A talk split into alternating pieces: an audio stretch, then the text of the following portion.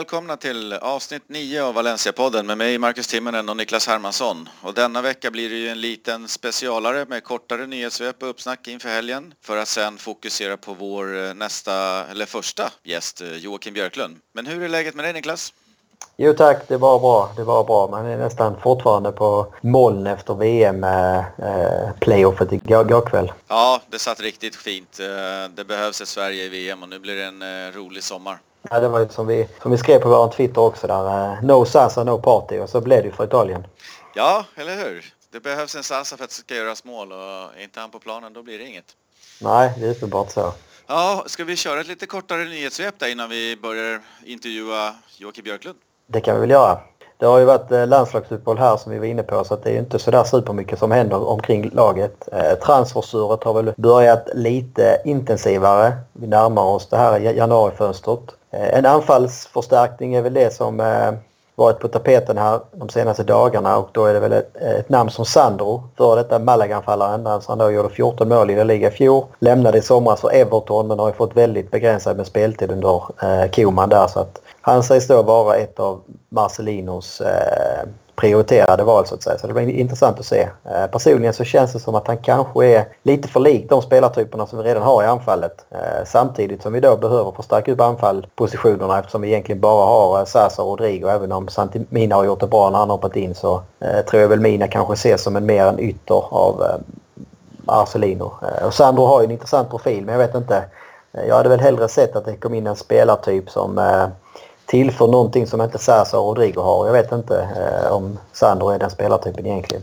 Nej, jag hörde att eh, Sevilla också var ute efter hans signatur när Everton lyckas värva honom och att man nu återigen ger sig in i kampen om honom eller har visat intresse i alla fall. Så det är nog fler som är intresserade av honom. Ja, och det är ju förståeligt. Men det är en ung anfallare. Han är liksom beprövad i ligan. Han gjorde 14 mål i fjol i ett Malaga som eh, eh, liksom inte var ett topplag. Så det är ju, självklart är det också eh, en del garantier som man ändå köper.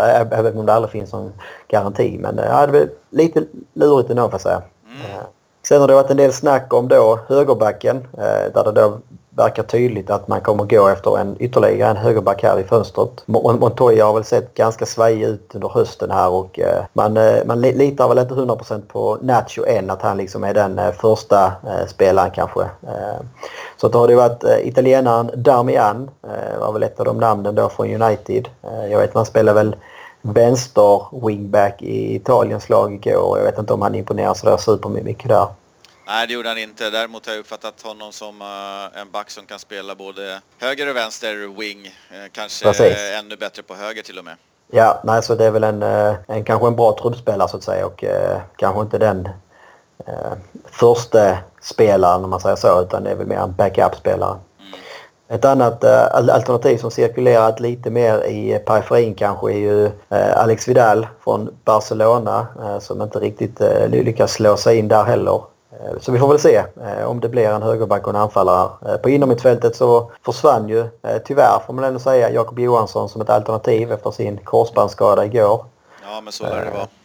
Ja, han eh, lär väl inte spela eh, någonting här under, under hösten eller våren mer känns det som. Så det, det är ju tråkigt för honom. Mm. Både liksom att den här Valencia-chansen försvinner för honom men även att han då kanske inte kommer kunna spela i VM heller som han då sköt Sverige till. Så ett annat namn som har, jag har sett i en del eh, forum är då Fellaini eh, som då dykt upp som ett alternativ att eh, lämna United. Men jag vet inte Eh, Eh, det känns ju också som, även om Fellini väldigt sällan startar i Mourinhos United nu, så gör han ändå hyfsat många inhopp tycker jag. Eh, och vi vet ju liksom hur spelschemat ser ut där i december, januari i England. Så jag vet inte riktigt. Det är väl i så fall om United får in en annan innermittfältare som man kanske ser att eh, Fellini är ett namn som man kan lyfta ut på lån.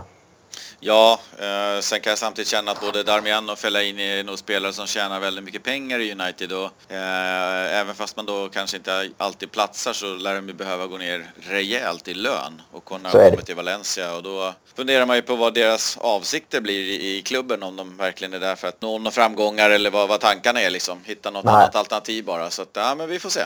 Ja, nej, det lär väl bli på lån i så fall skulle jag tro till att börja med. Och ett namn som Fellini, eh, det, det, det som är intressant med honom är väl just att jag kan känna att han, han har väl de egenskaperna eh, som kanske ingen annan i truppen har och skulle kunna liksom eh, bidra med någon spetsegenskap. Det är dels med sitt huvudspel, eh, perfekt att slänga in om man eh, behöver slå lite längre bollar på slutet som en targetspelare. Eh, men även då på innermittfältet med, med, med, sin fysik och huvudspelet där. Så att det kanske är ett bra alternativ till Kondogbia och Parejo. Ja, men som ett alternativ så tror jag att det kan vara jag tror att Carlos Soler känner sig också som ett alternativ och Maximovic. Så att båda de känner nog att det inte behövs något mer där. Men eh, Nej, känner exakt. Marcelino att det behövs en eh, rutinerad 29-årig Fellaini så, så kan det nog vara bra. Ja, nej, så är det eh, Annars är det väl korta nyheter från landslagssamlingarna. Gedes var strålande i landskampen för Portugal igår. Han gjorde så, såväl assist som sitt första landslagsmål där så att han spelar nog till sig en rätt så given VM-plats faktiskt. Mm. Och jag såg att han eh, också var nominerad till månadens spelare i La Liga här för oktober. Så det vore ju kul och välförtjänt skulle jag ändå vilja säga eh, om han tar hem den titeln. För det skulle också vara andra månaden i rad som Valencia tar det eftersom Sasa vann i september. Mm, ja, Geres hade ju primärt en, en början av oktober som var helt lysande eller ja, första exakt. halvan i alla fall. Ja, eh, och annars kort Rodrigo fick starta för Spanien ikväll så det är också ett bra tecken på att han ändå är tvåa i kön i alla fall bland anfallarna. Eh, Morata är väl första valet så att säga men Rodrigo startar idag eh, och jag tror det stod 3-3 när jag kollade sist där mellan Ryssland och Spanien. Okay. Eh, och Rodrigo han ordnade den första straffen som Sergio Ramos dunkade dit. Mm. Annars så har det väl varit mest prat i Valencia den senaste ve ve veckan om det här lilla utspelet från Meriton på klubbens hemsida utan att gå in i detaljer på vad man skrev så var det väldigt mycket prat om eh, hur, hur mycket Mariton och Peter Lim hade räddat klubben och hur man hade kommit in i ett kritiskt läge när klubben i stort sett var eh, under konkurshot och utan Mariton och Peter Lim så hade klubben liksom inte funnits idag. Det var väldigt ett väldigt eh, självgott meddelande där man ville lyfta fram sig själv och eh, ja, det känns som väldigt taskig timing på något sätt. Eh, allting flyter på bra fokus har flyttat liksom från eh, de här tråkiga grejerna utanför planen till faktiskt framgången ute på planen. Eh, och så kommer då en sån här grej också liksom river upp gamla sår. Så att jag vet inte. Det får mig liksom återigen och väldigt mycket ifrågasätta vad, vad egentligen eh, Mariton och Peter Lims intentioner i klubben är. Ja, jag håller med. Timingen är ju, är ju hemsk och det känns som att eh, de kanske haft ett uppdämt behov av att eh, säga vad var det vi sa eller liksom slå sig själva för bröstet och jag tycker det kommer jag, jag tycker generellt att det inte behöver komma överhuvudtaget eh, och, och, i övrigt så kommer den ju alldeles för tidigt. Jag menar 11 säsonger in, ja, har vi tre, fyra raka förluster nu så så behöver man inte stå där och vara världsbäst liksom. Så att, uh, dålig timing och lite dålig smak i munnen efter den där. Precis, och sättet det kommer fram på liksom, det känns ju som att det är nästan som man liksom vill höja sig själva precis som att man är avundsjuk för att det är Marcelino eller eh, spelare i laget som liksom har fått cred här nu för att det har vänt och då vill man liksom, nej det är faktiskt tack, tack vare oss som det har vänt så det blir liksom lite eh, ja, dagisnivå på det hela. Så är det. Då avslutar vi nyhetssvepet där då. Det tycker jag. Då hälsar vi ingen mindre än Joakim Björklund välkommen till oss här på Valencia-podden och det är såklart en riktigt, riktigt stor ära att ha dig här. Välkommen! Tack så mycket, kul att få vara med. Ja, självklart. Hur, eh, hur är allting nere i Valencia? Jo, vi ska inte klaga. Eh, solen skiner på de vackra som man säger. Det är bra väder som nästan alltid även om eh, vintern börjar smyga, smyga sig på. Men det är ju en valenciansk vinter så att den är ganska behaglig den också. Just det, det är inga vinterdäcksbyten och sånt som behöver göras där nere. Nej, inte direkt. Det kan jag inte påstå. Med 16-17 grader minimum på dagarna så behövs det nog inga vinterdäck. Nej, det låter helt okej. Ja, vad skönt att höra. Vi är ju riktigt laddade för att höra mer om din tid i Valencia i övrigt så vi kör väl igång med en liten uh, faktaruta till att börja med. Eh, vart skulle du säga är hemma för dig? Ja, det, det är väl Valencia eh, faktiskt. Det är här jag har bott längst. Så att, ja. eh, Valencia eller Växjö. Har ni något, eh, något hus eller sådär kvar hemma i Sverige? Eller det, man bor hos eh, släktingar och kompisar när man är hemma och hälsar på? Mm. Nej, vi är inte hemma så ofta. Vi sålde, vi hade en lägenhet fram till för något år sedan. En bostadsrätt i Göteborg. Men eh, eh vi var där så sällan så att den har vi gjort av. gjort Ja. oss av med. Så att, eh, det, blir inte, det blir inte så lång tid i Sverige nu för tiden, tyvärr. Ja, lite kort då. Bästa fotbollsminnet eller upplevelsen eh, inom fotbollen? Ja, det är väl ofrånkomligt att det blir eh, VM 94. Kan tänka mig det. Det var, det var ett bra fotbollsminne för oss andra också. Ja, det hoppas jag. Vem, är det, vem, vem skulle du säga är den bästa spelaren som du har spelat tillsammans med? Uff, det var svårare däremot, för där är det ganska hård konkurrens. Eh, har spelat med med många bra, bra. ja. ja. Ja, eh, Brian Laudrup, Paul Gascoigne i Rangers, de i landslaget, Jonas Tern eh, var väl kanske den allra bästa där enligt mig. Eh, här i Valencia var det många bra. Eh, Mendieta, Baraja. Jag säger nog... Ja du, det var inte lätt. Där, där ställde du mig lite. Ja, vi, säger, vi, säger, vi säger Brian Laudrup, för tekniskt sett är det den eh, bästa spelare jag har spelat med, definitivt. ja. Vem är den bästa spelaren som du spelat mot? Ja, det var ju lika svårt det, för det är ju ännu fler. Ja, Men det är ju en sak eh, när jag får tänka efter nu. Eh, det är nog Zidane faktiskt. sedan. Zidane eh, bäst och framförallt elegantast. Det var I hård konkurrens.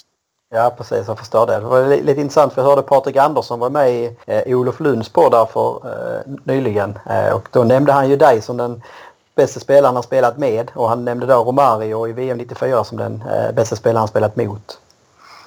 Ja, nu känner jag mig lite dum som inte sa Patrik innan. Och, men Romario kan jag väl hålla med om i och för sig. Han är definitivt Ja, eh, på listan också. Eh, och Patrik, alltså mittbackarna om vi säger så, så är han ju, var ju outstanding.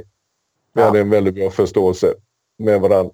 Är det någon spelare som du spelat tillsammans med som du eh, trodde skulle få ett större genombrott men som sen kanske inte blev eh, fallet om man säger så? Ja, det är väl en här i Valencia som i och för sig hade några bra år, men eh, om vi säger Pablo Aymar som kom hit, han var väldigt ung, han kom från Argentina och hade försovit några riktigt bra år i Valencia, men sen eh, tog det stopp lite för tidigt och det blev inte riktigt kanske så bra som man eh, trodde. För när han kom, jag kommer inte ihåg om han var 18 eller 19, men ung var han i alla fall, så tänkte man att det här, det här kan vara liksom nästa riktiga världsspelare och, Ja. och så blev det aldrig riktigt faktiskt. Ja, han hade några bra år där. Jag tror att det var Maradona som sa att Aymar är den enda spelaren jag kan tänka mig att betala pengar för att se.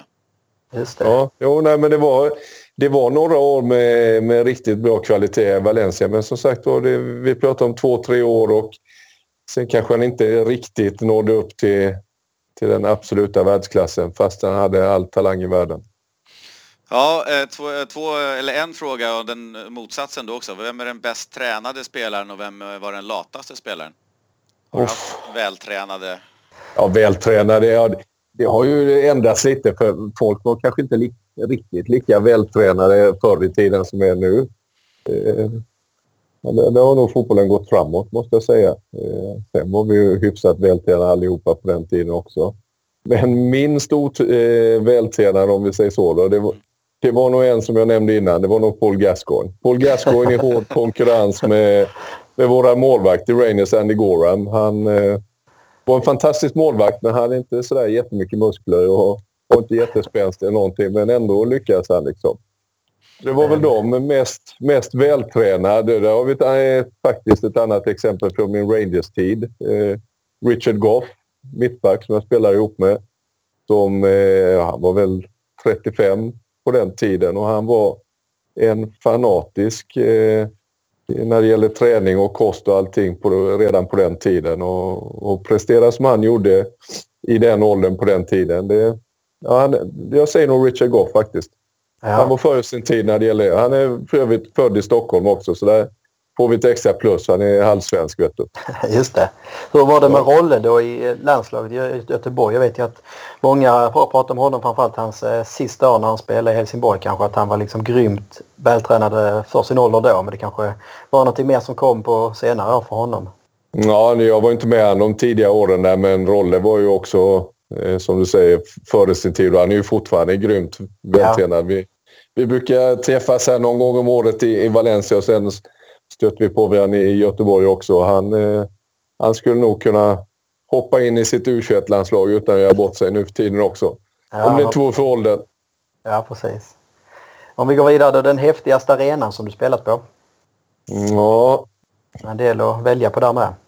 det är ganska många att välja på där, men eh, det blir Europa definitivt. Eh, jag har tyvärr inte haft förmånen att spela i Argentina eller, eller Brasilien. Det har säkert varit häftigt, men här i Europa, Mestalla är fantastisk. Mestalla, där Valencia spelar på, alltså det, den är unik för den är det känns som folk sitter över dig nästan för den är så brant. Eh, Annars är väl den bästa arenan i, i Spanien kanske, ja det är Bernabéu måste jag säga. Men eh, sen hade jag förmånen att spela många derby i, Skottland. Just Och det var häftigt, ja, det var häftigt både på Ibrox och, och Celtic Park. Eh, grym stämning men eh, jag skulle nog ändå vilja säga att kanske inte arenan i sig då men stämningen. Så på den tiden jag spelade så var det få arenor som slog eh, Turkiet. Alltså Galatasaray och turkiska landslaget eh, på gamla Ali Sami Yen. Det var, ja, det, det var riktigt grymt. Nu är stadion mycket större så det är säkert ännu bättre nu. Men på den tiden, alltså när den tog 30 000 lite drygt, men eh, det lät som det var 100 000 där. Så att, eh, det är några goda minnen. Galna turkar, det är väl den kokande kitteln som de brukar eh, prata om där nere. Ja, definitivt. Och den var ju full eh, tre timmar innan matchen började också. Ja, Det var häftigt. Det är nog liknande idag. Liknande fast större. Ja, liknande fast ja större. precis. Jag tänkte på matchtröjor som du har bytt till i karriären. Är det någon som du är extra mån om och har du många tröjor? Ja, väldigt många tröjor. Jag har gett alla till min lillebrorsa. För han var intresserad på den tiden begav sig. Nu är han lite äldre så nu har han med dem i, i någon garderob. Men det är väl ett, par hundra i alla fall. Tror jag. Det är ganska många. Det är ganska många bra där. Eh, Cantona, Del Piero. Ja, vad har vi mer? Cantona är häftig. Cantona från eh, United. Det, det är ändå en höjdare på något Ja, sätt. Är det med den klassiska stryktipskragen? Den, den, eh, Ja, ja, ja. Gråa. Absolut. Det. Det. Och den är fortfarande uppvikt också, vet du. Den Ja. går inte att vika ner. ja, den tar vi. Cantona från United, det är en fin tröja. Ja. Ja. Eh, Intressen utanför fotbollen. Eh, Jag har ju hört någonstans att eh, det var väl också i Patrik Anderssons intervju att du och Patrik delade ett bokintresse på den landslagstiden i alla fall. Och han påstod i alla fall att ni, ni släpat hem en hel del böcker från olika antikvariat och så här på era samlingar. Stämmer det? Ja, definitivt. Definitivt. Just nu när det gäller antika böcker på antikvariat så känns det som det får knappt plats. plats Alltså, det är så. Det har faktiskt, ja, men det har faktiskt eh, lagt ner. Däremot litteratur i, i allmänhet eh, är väl ett av mina största intressen. Jag läser väldigt mycket och har så mycket böcker nu så jag vet inte vad jag ska göra av dem. Får börja skänka bort dem, men det har jag redan gjort. Det, det är ett stort intresse. Mat och matlagning är ett annat. Och sen givetvis eh, sport, alltså fotboll givetvis, men även andra. Alltså jag gillar många andra idrotter också. Det, det, skulle jag säga är mina tre största intressen i livet. Förutom min familj givetvis, då måste jag säga också. Ja. Ja, såklart. Ja, Men det är väl inget intresse. lite så. Har du något, eh, någon bästa bok som du läser eller något eh, spännande boktips? Ja, jag har ju min favoritförfattare, det är väl knappt någon som har hört talas om, men det är en, eh, en skotte, Christopher Brookmeyer heter han. Men han måste man nog läsa på engelska för eh, halva böckerna är nästan skriven på någon Glaswegian dialekt. Så att det hjälper om man har bott där några år, definitivt. Men det, det, det är en fantastisk läsning. Det, det är som att se på en eh, Guy Ritchie-film. Action, humor eh, och riktigt, riktigt välskrivet också. Ja, det är väl ett spännande boktips. Ja, Ja. udda och spännande får man ta och kika in. Definitivt. Eh, är du aktiv på några sociala medier eh, utåt sett så att säga? Twitter, Instagram? Inget. Inget. sånt. Jag är en av de få. Eh, Det är tekniken igen, vet du. Samma problem som eh, när man var fotbollsspelare. Det är tekniken som brister. Nej, jag har inget sånt. Är det några fa- favoritlag som du följer idag? Eh, som du fortfarande liksom eh, följer mer slaviskt eller hur man ska uttrycka det? Det blir ju naturligt att man följer de lagen man har spelat i. Eh, Ja. Jag har liksom inget annat sån här favorit. Alltså mitt enda favoritlag egentligen i fotboll, om, om vi tar bort de, de där jag spelat i själv, det är Juventus. De gillade Ja. när jag var liten. Eh, Och de var väl det var ju ett av världens bästa lag på den tiden också. De eh, ja, följer hyfsat. Samtidigt så måste jag säga att italienska ligan följer inte alls lika mycket som jag gjorde förr. Nej. Så att, eh, nu, nu framförallt eh, så att det är tre lag. Det är Valencia givetvis och sen är Blåvitt eh, i allsvenskan och, och så är det Rangers. Det är väl de tre jag följer mest och Ja. läser mest om och går in och kollar liksom lite extra. Det är väl de tre lagen. Och sen har vi ju New York Yankees och Pittsburgh Steelers också. Men det är ju inte fotboll, men det är ju sport i alla fall. Det är lag. Det kan vara fa- fa- favoritlagen då, ja. Ja, och Ja, de sänder väl en del amerikansk fotboll nu också så man kan ju faktiskt hänga med på söndagarna. Ja, det är, man kan se mycket. Man kan se mycket. Så det, det är kul för oss eh, amerikanska fotbollsälskare. Mm. Ja, jag är en av dem. Och vilket är ditt lag då? Ja, då blir det Patriots med Tom Brady och grabbarna. Ja, oh, usch, the evil empire. Ja, Oj, lite oj, oj. så. Kan, Det är Dålig stämning här nu kände jag. Ja, lite. nej, nej, nej, det, det är okej. Det är okej.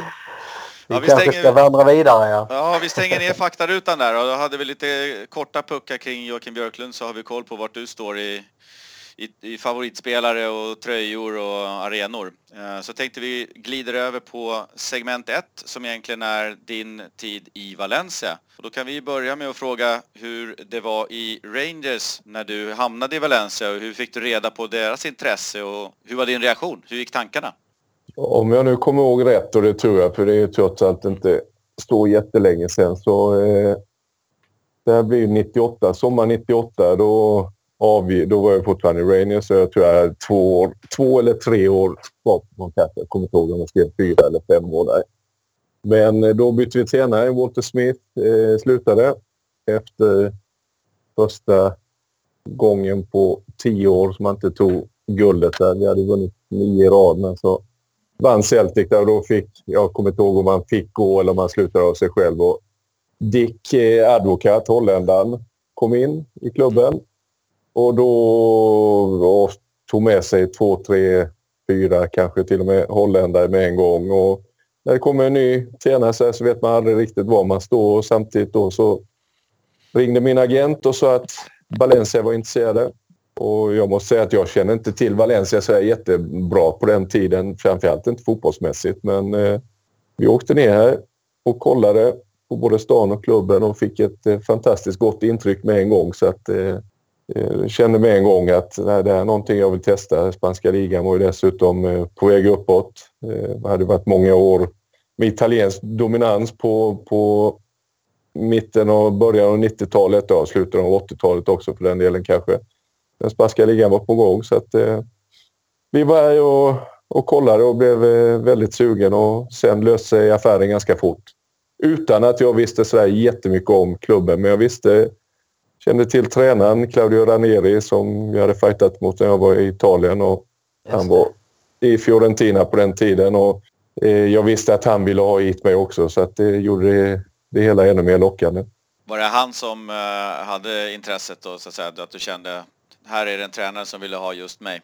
Exakt, och på den tiden, det kanske det fortfarande är i viss mån, men nu känns det som agenterna är med och styr ännu mer nu för tiden kanske. Men på den tiden var det så. Han hade sett mig i Italien när jag spelade i Vicenza och sen har de givetvis scoutat lite i Rangers också. Men det var han som ville ha mig och det, det känns ju alltid bra när en tränare känner på det sättet.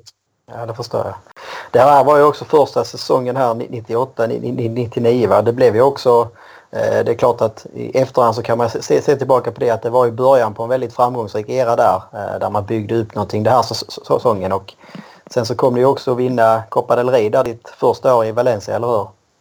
Ja, absolut. Ja, men det var en fantastisk eh, första säsong. Vi började ju liksom sommaren, försäsongen med att spela Tipscupen, inte Toto, Ja, som just hette på den tiden. Ja, nej, men för Valencia hade kommit, tror att det var tio året innan. Och vi spelade den och vann den och som då på den tiden gjorde att man kvalificerade sig för Uefa-cupen. Som vi hoppade in i. Men eh, så var läget innan man kom till Valencia. Man har inte vunnit någonting på nästan 20 år. Och som du sa så blev det början på en eh, väldigt, väldigt framgångsrik period för Valencia. Kanske den allra mest framgångsrika i modern tid i alla fall. Mm. Ja, det får man väl säga. Och det var väl också första titeln här i, för Valencia på 70 år så jag kan ju tänka mig att det var starka reaktioner i staden och bland fansen så att säga när man började den här Copa del Rey-triumfen. Ja, nej, men det var häftigt. Det var häftigt. Eh, vi spelade ju den i Sevilla, men sen när vi kom hem dagen efter till Valencia så förstod man ju hur stort, hur stort det var och hur mycket det betydde för fansen här. För det, alltså det måste varit hundratusentals. Vi körde ett varv ja. i stan och på Rådhusplatsen och etc. Va? Och det, var, det var knappt så det gick att ta sig fram med bussen, så det var häftigt. Det var lite, känns lite som eh, Stockholm efter VM 94 nästan. Ja, precis. Och valet ja, att välja Valencia kanske kändes ännu mer rätt då? Självklart, självklart. Alltså, efter en sån säsong så känner man ju med en gång att eh, man hade gjort rätt. Och sen, sen även om jag trivdes väldigt, väldigt bra i Skottland, det måste jag säga, så låg det och gnagde någonstans i bakhuvudet hela tiden. Att, eh, man visste ju om att det inte var världens bästa liga. Och man kände att ah, det här kanske inte är rätt för min utveckling. Liksom. Även om jag absolut inte ville ha de två åren i, eller säsongerna i Rangers ogjorda så var det ändå något som lite låg och gnagde i bakhuvudet. Ja, just det. Det var en väldigt, så, väldigt tuff väg fram till den här Copa del Rey-finalen också om vi går tillbaka till det. Ni mötte väl både Barcelona och Real Madrid längs vägen och eh, besegrade bland annat Real Madrid med 6-0 hemma på Mestalla.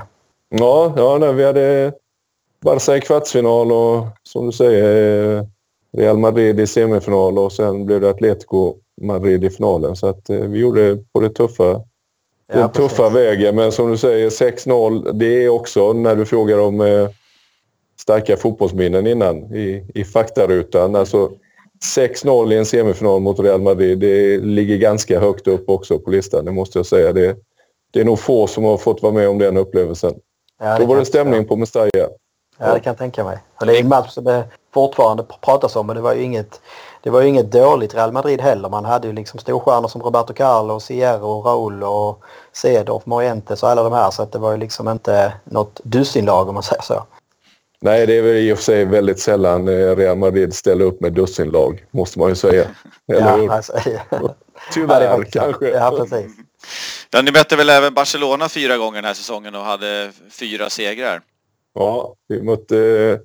tror att första, i alla fall kalenderåret som jag var i Valencia så mötte vi Barcelona åtta gånger. Två gånger i ligan, två gånger i cupen, två gånger i supercupen och så då året efter eh, två gånger i Champions League dessutom. Mm, och eh, om jag inte minns fel så vann vi sex eller sju av de matcherna. Eh, men det var på den tiden. Barcelona var inte lika bra som... Ja, ja, det är ruskigt bra facit. Men då ska väl tilläggas att Barcelona var ju inte riktigt i den klassen de har varit de sista tio åren. Så var det givetvis. Men ändå, det var häftigt. Ja, det förstår jag. Och sen om jag har förstått det hela rätt så står du väl noterad för ett mål i karriären. En nick på hörna borta mot eh, Santander. Kommer du ihåg det? Mm. Ja, vad tror du? Om man, har gjort ett mål, om man gjort ett mål i karriären så lär man väl inte glömma det. Nej, det, det kommer jag ihåg väldigt väl. Faktiskt, det var ja. nästan en chock liksom. Jag, jag tror det var enda, enda året jag fått gå upp på hörnor. Men eh, det blev ett mål och vi vann matchen med 1-0 så det kändes ju extra bra liksom att det faktiskt var värt att få extra poängen också. Så att, eh, ja, ska man nu ändå göra ett mål så, så var det rätt match att göra mål i alla fall. Ja precis, det blev som du säger tre poäng och det var ju tre poäng som var viktiga i kampen där om att ta en Champions League-plats och sen så blev det då Champions League-final säsongen efter så att vill man dra det långt så kan man ju säga ja, att ja, ja. det var liksom där det började. Ja, det var ett av de viktigaste målen i fotbollshistorien. nu, när, nu när du säger det, eller hur? Precis. Det står, ner, det står nedskrivet i alla historieböcker. Ja, precis. Ja, då... där, står, där, står, där står det bara 0-1 Björklund, 78 minuter eller något sånt. Det står inte så mycket mer där. Men om vi kollar på eh, Champions Resorna där och två stycken och Champions League-finaler, två stycken blev det ju sen. Eh, hur såg vägarna framåt? Hur var känslan i, i laget att eh, få spela lite Champions League? Ja, det var ju häftigt. Eh, Champions League på den tiden var ju fortfarande ganska nytt i alla fall och det var inte riktigt lika stort som det är nu. Alltså lika stort prestigemässigt var det, men det var inte lika många lag involverade. Eh, även om på, det, på den tiden där så var det till och med två gruppspel för de skulle trycka in fler matcher och tjäna pengar på. Så att jag tror att när vi gick till Champions League-final andra året så spelade vi 19 matcher i Champions League. Det är nästan det är en halv säsong.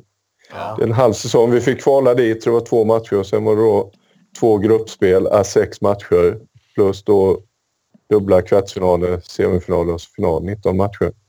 Så det var en lång resa men eh, det var det ju värt. Definitivt. Gnäller man i spelarna idag på att det är för mycket omgångar så att säga. Eh, då skulle man varit med då. Ja precis, precis. Ja, det har väl eh, med allt vad det finns nu i landslagsfotbollen. När man utökat både VM och EM så är det väl, är väl de bästa spelarna uppe på i stort sett samma summa ändå. Ja, nej, så är det väl. Ja. ja. Men det måste väl ändå varit en känsla av att ni hade ett riktigt, riktigt bra lag där med Copa del Rey-guld och, och, eh, två Champions League-finaler och sen eh, banade det väl väg för två ligaguld också. Men känslan i, i, gruppen måste ju vara att ni var på en riktigt bra hög nivå där. Ja, jo, och det var vi ju. Alltså det, det, var ju. det var inte bara en känsla. Jag vet första året så eh, eller första året vi gick till Champions League-final så avslutade vi ligan eh, fruktansvärt bra också. Vi vann varenda match på slutet eh, och gick in av någon konstig anledning i finalen som någon sorts favorit. Eh, fastän vi mötte Real Madrid som hade slutat femma tror jag det året i ligan. Eh, nu visar det sig att så enkelt var det ju inte. Det, det visade väl ändå att erfarenheten både som klubb och som spelare gjorde sitt. För i den, i den finalen hade vi ingen chans. Vi fick stryk med 3-0 och det var inget snack om det. Eh, hur skulle ja. du beskriva känslan inför den andra finalen i gruppen? Jag tänker alltså var det många av de här eh, tankarna och, och rädslan så att säga för att förlora stor när man hade året innan förlorat en final och nu kom man då tillbaka och skulle möta ett Bayern München. Nej, det var det inte. För det var, det var väl lite, lite så här, efter Champions League-finalen mot Real Madrid så tänkte nog alla att ja, det var nog sista gången vi får vara med i en Champions League-final. I ja. alla fall med Valencia. Alltså, Eh, Eh, så var nog känslan. Och så lyckas vi då året efter och ta oss till final igen. Och den gången så var ju dessutom finalen betydligt jämnare än vad det var mot eh, Real Madrid. Den finalen hävdar jag fortfarande att den hade vi kunnat vinna på under ordinarie tid. Nu blev det straffar vi fick stryk på det och det, det var givetvis tungt. Men den matchen med lite, en lite mer vågad tränare så tror jag vi hade kunnat vinna den faktiskt. Ja. Och hur Men det var, liksom... Hector Cooper. Det var Hector Cooper och det var eh, både skärp och hängslen på honom. Ja. Och hur, hur, liksom, hur besvikelsen efter här en andra raka eh, Champions League-finalförlust. har du varit med om någon, någon, någon, större besvikelse än det eller det är svårt att uppnå kanske? Nej, det, det har jag väl inte. Inte, inte på den här nivån. Jag har ju åkt ut med Sunderland och det, det är väl nästan ännu värre på något sätt. Förlora en final som ändå gått till final. Men men efter den andra finalen så kändes det ju, de, kändes det ju definitivt som att nej, det här var nog våran, våran gång att vinna och nu blir det svårt att komma tillbaka till det här. Och det har man inte gjort än. Nej. Så länge i alla fall. Nej, det var ju oerhört nära och trist att det inte blev ett guld. Eh, om vi kikar på lite tränare som du har haft så är det väl eh, Claudio Ranieri och eh, Hector Cooper. Hur, hur var de som personer om du tittar på dem och jämför dem lite grann? Som personer så är det väl inget snack om att eh, Ranieri var den mest sympatiska av dem. Det, det, det ska jag inte sticka under stol med. Det får man väl ändå säga. Han, Hector Cooper sitter nog inte och lyssnar på det ändå. eh, nej, men det var dessutom en av Ranieris eh, stora styrkor. Det, det, är en trevlig människa helt enkelt. Eh, ta hand om sina spelare och intressera sig för dem på ett sätt som är ganska ovanligt. Medan Cooper var han var tränare, det var inte så mycket mer med det. Han, han bjöd inte så mycket på sig själv. Eh, sen har ju bägge två varit framgångsrika fotbollsmässigt. Det är ju en annan sak. Jag, det enda jag känner med Hector Cooper där är väl att han har ju gått och gjort väldigt bra resultat med många lag men han har inte vunnit någonting.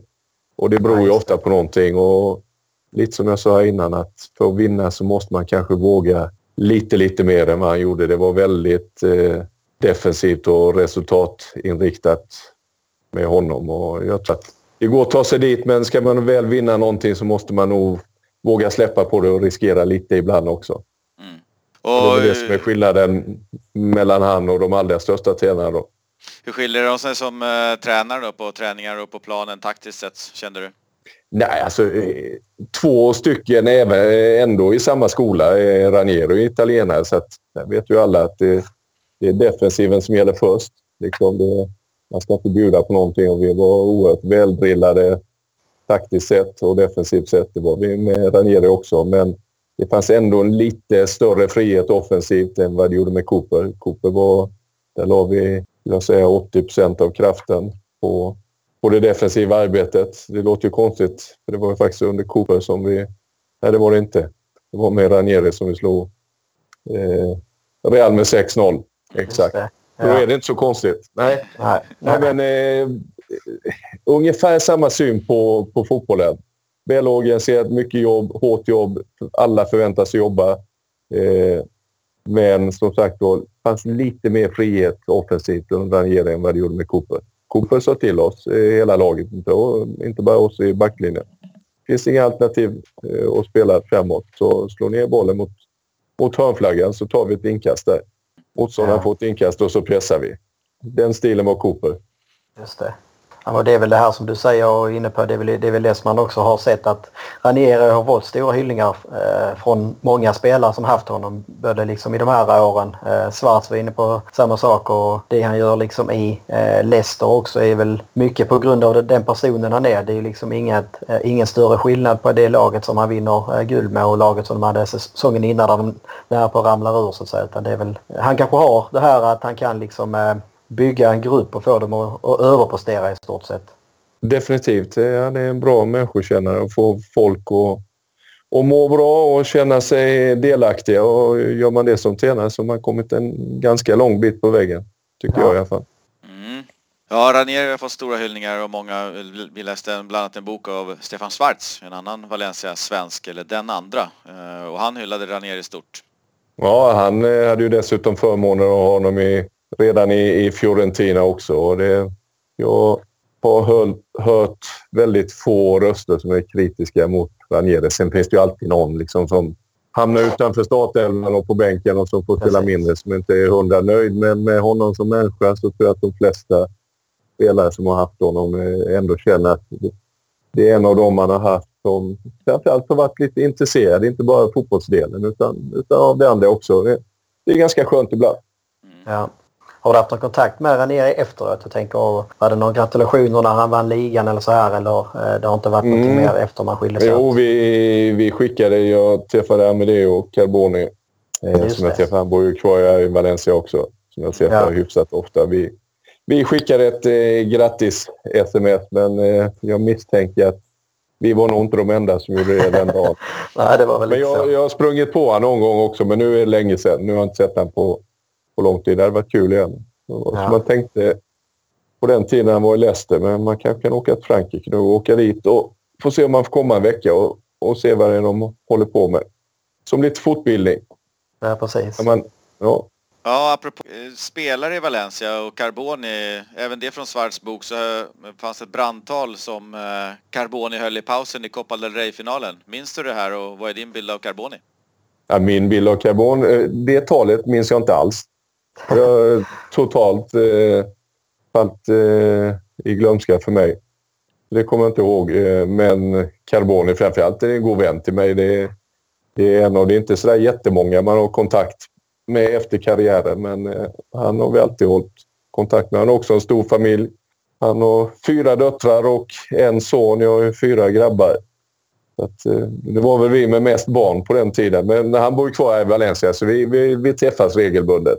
Så att framförallt så minns jag honom, eh, eller så är det en, en bra vän till mig, men även en, eh, en riktigt bra fotbollsspelare.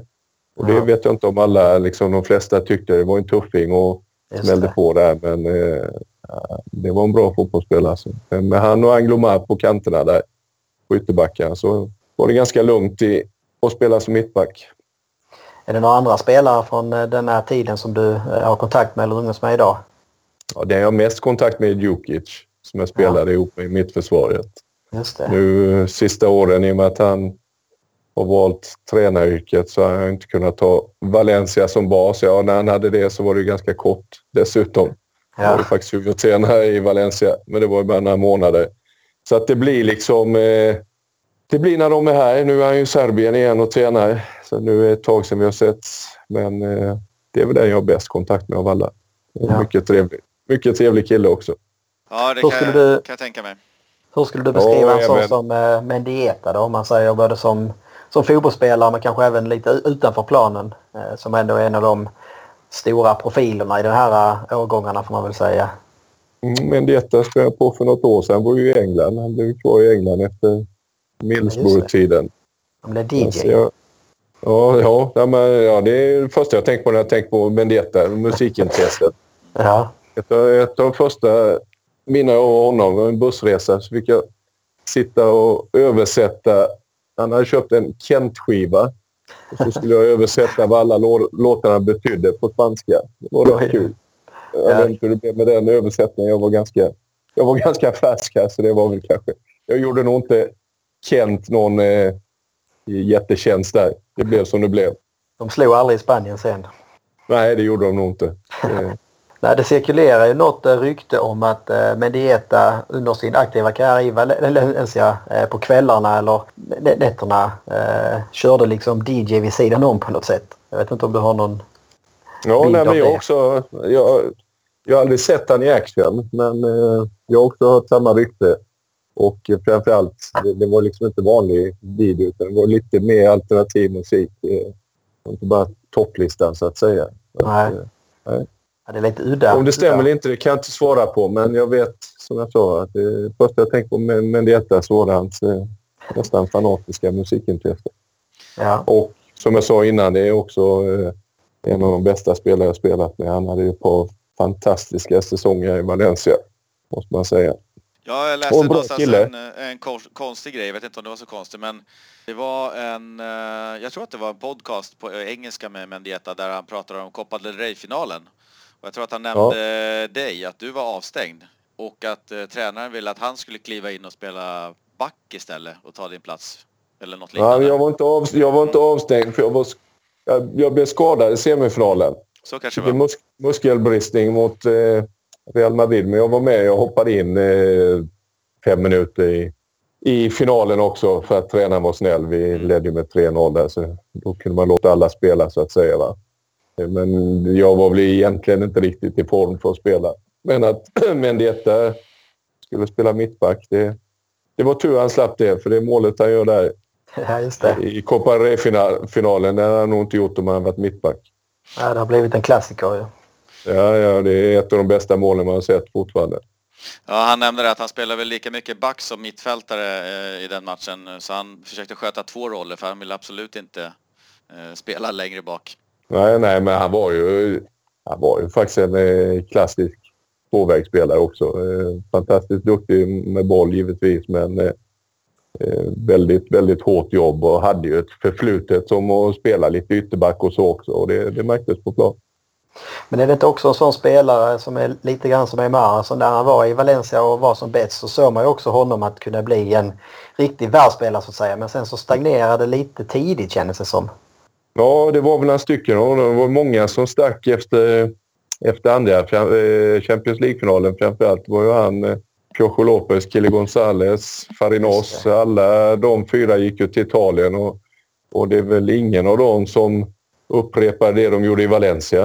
Eh, Nej. Definitivt. Men vi hade, här, vi hade ett jävla bra kollektiv och vi hade hittat bra roller till alla de spelarna. Eh, Claudio Lopez till exempel. Det måste varit en dröm för honom att, att få spela i Valencia på den tiden. Vi, det var, alltså vi spelade ju för honom. Vi spelade ju, backade ju hem ganska, ganska lågt och försvarade oss och sen bjöd ju oftast eh, motståndaren på en hel planhalva för honom på kontispelet och där var det ingen som hängde med liksom. Men Nej. det var inte likadant i Italien sen när han spelade i Lazio. Då, då blev det inte de bjudningarna på de ytorna. Att, Nej, det var eh, väl så. Sen var det väl ingen av dem som riktigt hittade tillbaka heller. De, men Dieta var, var, kom till Barcelona en kort sejour och sen var han väl i England. Eh, Där gjorde han väl inte det, det dåligt men han blev aldrig den här världsspelaren som han ändå var under de här Nej, säsongerna nej det blev han inte. Han gjorde det bra i Middlesbrough, men det är ju ändå liksom...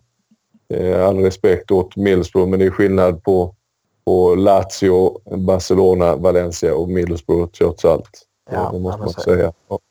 Ja, han tog väl något eh, cupguld där, det var ligacupen, deras första och kanske enda hittills. Mhm. Ja, nej, men jag vet att han är, han är omtyckt. Han bor ju kvar i området där jag också. Jag bor utanför Middlesbrough. Så att eh, i Middlesbrough är han omtyckt. Men, men som sagt var, där kanske ribban inte är riktigt lika hög som i Barcelona, misstänker jag. Om Nej. vi säger så. Då, Då var vi inte allt för dumma heller va? Nej. Nej, det tycker jag inte. Ja men då så, det var lite om eh, tiden i Valencia 98 till 2001 och om vi kikar på eh, landslaget istället. Har du koll på hur många A-landskamper du har spelat? Mm, ja, det tror jag. 78 bör stämma i alla fall. Ja. Och Har ni några andra siffror eller? Nej, det, var det jag hade också. Har du någon eh, 79 bästa, roligaste jag. och bästa, roligaste, värsta tänkte jag? Ja, bästa är ju som jag sa, eh, bästa är, är ju VM. Eh, 94, även EM 92. eh, Då var det ju nästan som man gjorde sin debut. Jag hade spelat fyra, fem tävlingsmatcher innan. Inga tävlingsmatcher med landslaget innan EM 92. Och var ju ung. Jag var bara 21 år också. Ställa upp där i EM-premiären 92 mot Frankrike som inte hade fått stryk på, vad det nu var, två år eller någonting. 30 raka matcher med med Cantona och Papin på, på topp, det, det var rätt häftigt. Även om det förmodligen är den matchen jag varit mest nervös i hela min karriär, tror jag. Innan det började i alla fall. Okej. Och sen när det gäller värsta så... Ja, värsta är nog när vi missar kvalet eh, till VM 98. Vi missade ju 96 också, men då, då... Det får vi ändå liksom... Det var lite hybris efter VM. Eh, alla gjorde inte jobbet som man skulle. Vi, vi trodde nog att vi var lite bättre än vad vi kanske var och jobbade lite mindre. Så att den får väl skriva av på det kontot. Men eh, VM 98-kvalet där kändes ut för det gör vi faktiskt ett ganska bra kval. Och det är väl ändå så att de marginalerna vi hade med oss kanske i VM då, 94, de hade vi inte med oss där. Mm. Och eh, sista matchen i, i Österrike när Herzog gjorde 1-0 från 40 meter. Det, det, det var tungt efter det, det måste jag säga. Ja, ja, det blev väl en liten baksmälla på något sätt. Och det som var stolpe in i 94 blev stolpe ut istället i detta kvalet på något vis. Ja, nej, men lite så kändes det. Men, men liksom, det är ju så med fotbollen. I slutändan så jämnar det väl ut sig och då eh, Ja. ska inte jag sitta här och klaga. Det blev ett VM-brons i alla fall. Va? Så att, eh, Precis. hellre ha marginalerna med sig då. Ja. ja, om vi går tillbaka där. Vad skulle du säga, eh, tror du var hemligheten med framgången här? Om det finns en hemlighet. Ja, hemligheter. Det är ganska väl dokumenterat det mesta när det gäller. VM 94 eh, i Sverige i alla fall. Eh, när först och främst en fungerande grupp eh, som drog åt samma håll. Och inte bara startelva utan det kändes som det var en väldigt bra trupp vi hade fått tag i överhuvudtaget under VM. Så att det var liksom ingen som gick och surade eller knappt någon som gick och surade för att man inte fick vara med och spela utan alla gladdes åt framgångarna även om man inte var med och spelade så mycket. Eh, En bra stämning där. En bra modell eh, på spelet hade vi också. Eh, alla visste vad, vad som krävdes. Vi jobbade hårt eh, och sen eh, givetvis så kom vi till syvende sist fram till att vi hade ganska bra fotbollsspelare också. Vi hade ett bra lag. brukar vara ett bra recept. Ja, nej, men det, det är så. Det brukar inte Ja. finnas mycket genvägar där liksom. Men vi hade många spelare som var kanske som bäst under sin karriär just, just eh, den sommaren liksom. Och det, Ja. då kom man långt eh, med tanke på de spelarna vi hade i laget. Ja, och den framgång som följde med där. Jag tänker på VM 90 var ju 1-2, 1-2, 1-2 och så började ni med ett underläge mot Kamerun 1-2 i, i premiären. Hur gick det några tankar? Mm, det gjorde det. I alla fall hos mig. Jag vet inte, jag kan bara svara eh, på mig själv. Man, man tänkte där när de gjorde 2-1 målet, nej, inte Ja. nu igen liksom. Eh, 1-2. Så att det kvitteringsmålet där, det var oerhört viktigt. Visst att det bara är en poäng, men eh, där, kände vi ändå att efter det, ja men nu, nu har vi det helt i egna händer liksom. Det är ändå så i, i mästerskap. Eh, Det är oerhört viktigt att inte förlora första matchen. Mm. Förlorar man inte första matchen så är man ju nästan alltid, har man nästan fortfarande alltid en chans. Till och med in till sista matchen. Liksom. Mm. Eh, Så att det var oerhört viktigt att vi fick 2-2 målet mot eh, Kamerun där. Är det någon annan speciell sekvens eller så här turneringen som du tar med dig? Eller det är just kvitteringen där 2-2 som liksom blev det för både dig och kanske för hela laget med liksom som, som vände det här negativa från VM 90 till eh, positivt i gruppen på något sätt? Eller är det någon annan sekvens? Ja, det, är, det, är många, det är många minnen där. Sen har vi nästa match. Eh, miss, midsommarafton, om jag inte minns fel. Mm. Eh, och givetvis då ganska sent i Sverige i alla fall. Och då, eh, där visste vi ju att där var det ju, ja, inte vinna och försvinna, men eh, ville vi ha en, ge oss själva en bra möjlighet att gå vidare så gällde det att vinna matchen mot, mot Ryssland uppe i Detroit. Och, och det gjorde vi ju med, med smak. Efter en eh, halvknackig start där också. De gjorde mål på straff. Men sen, eh, sen fick vi fart på spelet och gjorde några riktigt snygga mål. Och efter den matchen där så hade vi satt bollen i, i rullning liksom. Och, ja, ni vet ju lika väl som jag, vi kan ju, vi kan ju dra resten av matcherna här också. eh, men, men det allra största minnet ändå från VM 94, det är ju fortfarande när vi kommer hem till Sverige. Mm. Ja.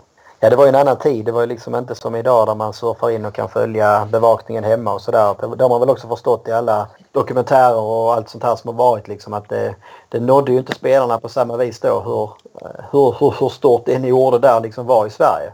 Nej, alltså vi fick ju de här sportsidorna som man hade på den tiden, vilket var tre, fyra i dagstidningarna. De fick ju vi faxade ja. till hotellet och så skickade man runt så fick man läsa dem. På den nivån var det ju. Det ja. låter ju helt sjukt. För, alltså, det fanns ju faktiskt till och med färg-tv på den tiden. Men eh, så var det. Så att, eh, och sen efter gruppspelet så var det knappt några svenskar på matcherna heller. I gruppspelet så hade vi måste varit en 8-10 tusen svenskar som hade åkt dit. Så då var det bra mm. stämning. Men det var ingen som hade vågat förlänga resan. Liksom. Så att, eh, det var det ju inga svenskar. Det var ju fullsatt på alla matcher. Men det var ju mestadels amerikaner som faktiskt inte hade någon jättekoll på fotboll. Ja, eh, när, vi, när vi kom hem till Sverige, när vi landade i Sverige, i Stockholm på Arlanda, då fattade man hur, hur stort det hade varit hemma. Och det var häftigt. Ja, det måste ha varit helt fantastiskt. Och det var väl, eh, ja, om inte flera hundratusen så i alla fall hundratusen pers som kantade gator och i Rålambshovsparken är väl eh, vevas gång på annan och inte minst den här dokumentären ser man ju glädjen och man minns ju tillbaks. Ja, ja, nej, men det var som jag säger, det var helt Det känns inte som det kunde varit så mycket mer folk ute och titta på i alla fall. Och det var ju hela vägen från Arlanda in till city till och med och sen gjorde vi ett varv där och sen var det Rolandshov som säger och sen åkte ju alla på sitt håll. De som inte var Stockholmslirare. Så vi åkte till Göteborg efter. Det var lika mycket folk där höll jag på att säga, men nästan i alla fall. Liseberg och Ullevi och, och Avenyn och vad det var. Så att, ja, det var häftigt. Ja, det kan jag tänka mig. Hur mycket kontakt har du med de eh, andra lagkamraterna från den tiden? Ja, det är ju ingen som bor granne här tyvärr. Så är det ju inte, men jag har ganska bra kontakt med, med några stycken av Patrik givetvis. Eh, Patrik och Kenneth är de jag har mest kontakt med. Eh, och men, men som du säger, liksom, man, de andra springer man på eller så hörs man. Eh, Stefan och jag, Schwarz, alltså, vi hörs inte jätteofta men det blir någon gång eller två varje år. Eh, Dalin, samma. Jag pratade med för inte så länge sedan här också. Sen när man är hemma så springer man ju på dem och är man på fotboll så är det ju alltid någon man träffar. Så att, eh, nej, det, det skulle jag ändå säga att det är väl det laget man har spelat i som man fortfarande har mest kontakt med spelarna. Och när vi träffas så är det fortfarande lika kul. Det är väl ja. det viktigaste. Precis, ja, det blir väl kanske något speciellt band som man knyter när det liksom är, blir en sån speciell turnering och när man är med om något, någon sån stor framgång. Eh, framförallt då för ett svenskt landslag om man jämför med vad, vad svenska landslaget har gjort genom alla tider egentligen så är det här kanske det, det största av allt. Ja, det är ju det är bland det största i alla fall. Det är svårt att värdera liksom. Ja, alltså är det. Ett VM-silver 58 och, och ett, ett brons 50. Det är givetvis eh, kanske lika stort också men, men det är ju som du säger, det, det är rätt länge sedan liksom. Ja. Sen var vi, vi var en grupp som spelade ihop ganska länge också. Det var ju också en av, av hemligheterna till att, att det gick så bra. Att vi, vi hade ett lag som...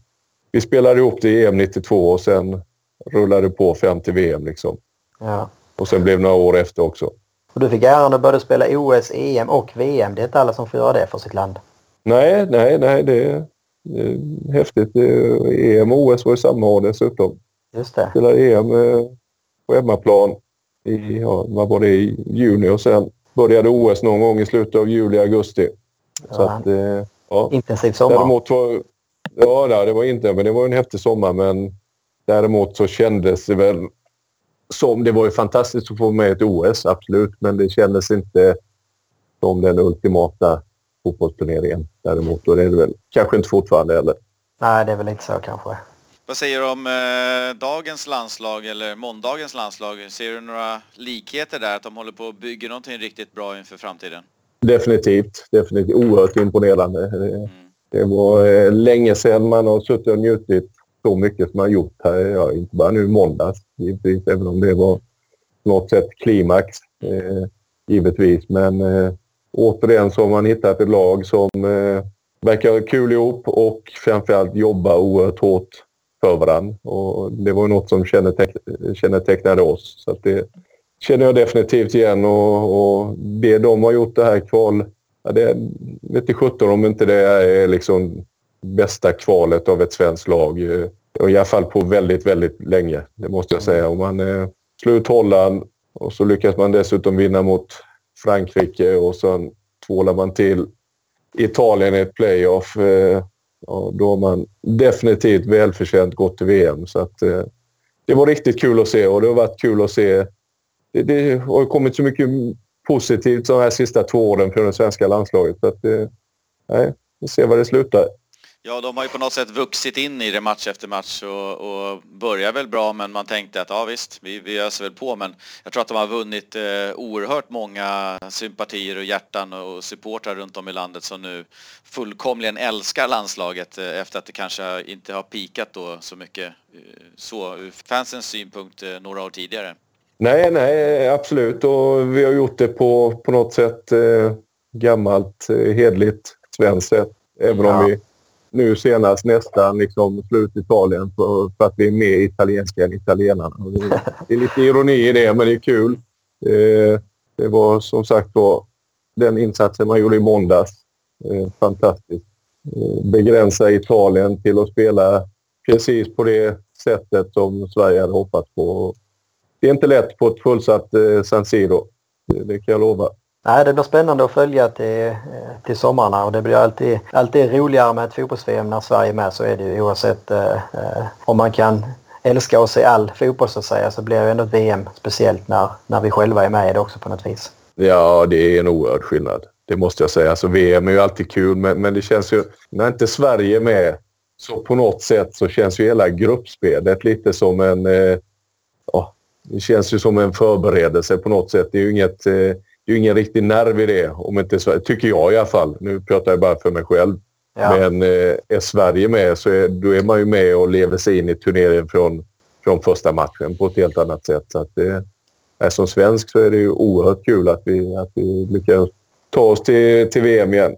Absolut. Men då kan vi väl runda av landslagssegmentet tackar vi Joakim Björklund för denna del 1 och ber om att få återkomma nästa vecka med del 2 av intervjun och då pratar vi lite grann om de övriga proffsklubbarna han representerat i Europa. Men vi går även in på dagens Valencia, hur han ser på spelarna, tränarna och eh, ungdomsakademin som han har varit en del av som tränare. Har vi nästa match på söndag 19 november borta mot Espanyol klockan eh, 16.15. Vad har vi inför den matchen? Det är lite osäkert här. De här landslagsspelarna har väl inte riktigt kommit tillbaka och sådär. Eh, vi vet ju att då Simon de Sasa eh, slog upp sin, sin knäskada här när han var med Italien. Eh, och det är väl ingen som riktigt har uttalat sig helt hur pass allvarligt det är. Eh, de första tecknen tyder väl på att det, det är ju ingen korsbandsskada eller så här. Eh, men det är väl ett stort frågetecken om man kan spela redan till helgen. Så det blir väl mer eh, rapporter när han kommer tillbaka till Valencia och kan undersökas där. Vi mm. spelar ju in det här nu tisdag kväll så att förhoppningsvis så vet man mer i slutet av veckan här. Eh, Sen har det varit en del frågetecken på Garay. Han gick av träningen idag tisdag. Eh, skulle tydligen vara mest en säkerhetsåtgärd. Eh, men det är väl ändå ganska så oroväckande om han inte heller kan spela till helgen eftersom Paulista Paul Lista har ju varit sjuk de fyra, fem eh, senaste dagarna och inte har kunnat träna alls. Eh, tillsammans med Schaume så jag vet inte om de två har varit ute på partaj tillsammans eller eh, om det är samma halsfluss som går. Eh, och annars har det väl varit eh, mycket fokus från Marcelinos del i presskonferenser på träningar att det gäller liksom att ha fokus på en, en match i taget och inte sväva iväg och se liksom seriefinalen mot Barcelona redan nu utan det gäller att göra jobbet här mot Espanyol först och sen då förhoppningsvis komma med ett superbra eh, superbra förutsättningar inför att ta emot Barcelona inför ett fullsatt Mestalla omgången efter. Får vi hoppas på att eh, vi sätter riktigt rejäl press mot Barcelona med en vinst här inför seriefinalen. Ja, det vore häftigt och så kanske Barca kan tappa poäng eller någonting så att det är en riktigt eh, eh tajt eh, serietopp inför den omgången. Ja, men så att det gäller ledningen i serien. Alltså vinner man så leder man. Det vore riktigt spännande. Ja, nej, det har varit häftigt. Det var väl många år sedan vi så här långt in i, i, i seriespelet kunde liksom eh, spela en seriefinal. Jaha, ska vi tippa lite på det här då? Jag leder ju med... Du leder ju förresten med 7-5 och... Ja, jag tänkte väl. det har inte förändrats eh, på ett tag. Men eh, vad har du för tips inför Espanyol borta? Alltså det jag tycker alltid det är lurigt när det är de här omgångarna efter eh, landslagsuppehåll. Nu såg jag någonstans idag att eh, Valencia har eh, väldigt bra facit på de här omgångarna direkt efter landslagsuppehåll och det, det, det, hänger väl ihop också med att man inte har sådär supermånga spelare iväg på landslagsuppdragen såklart. Eh, och att man då liksom fått lite vila och kunnat eh, samla trupperna igen. Eh, men det är Espanyol borta tycker jag alltid är en lurig match. Även om de nu parkerar på 13 plats tror jag så tror det blir en, det blir en tuff match där. Men jag tror ändå att den moroten som Valencia har, liksom att tar vi tre poäng här så är det en ren seriefinal mot Barca, det, det kommer ändå väga över eh, och man kommer vinna här med 3-1. Vad hade vi för första mål på den? Denna gången är det väl dags för Guedes nu som har fått en uh, fin uh, liten uh, kick av att få med i landslaget och vill liksom uh, fortsätta leverera på den nivån. Ja, spännande. 1-3 och Guedes första målskytt. 1-3 Guedes. Och hur ser det ut i dina tipstankar? Ja, mina tipstankar är inte alltid så långt ifrån dina. Eh, jag tänker med en, en ganska så svår bortamatch. Jag tänker att det jag tänker ofta att det blir lite målsnålt för Valencia, men det brukar det aldrig bli. Men eh, nu tänker jag på 1-2, så det blir seger i alla fall. Och ja. eh, det kanske är dags för Kondogbia igen. Ja, det var ett tag sedan. Ja, det är ett långskott där. Han är inte så målfarlig, men han kanske kan nicka in en eller varför inte skjuta in en som han gjorde här i eh, tredje omgången eller något. Ja, men det, det låter väl inte fel. Jag tänker mig också att det kommer att stå 2-1 men att vi får liksom en kontring på slutet och så dukar Sasa inte i, i, sitt inhopp. Ja, det vore ju fantastiskt. Eh, men då så. Då har vi det på plats också. Jajamän. Ta väl därmed och tacka från oss med ett sedvanligt eh, hasta luego. Hasta luego.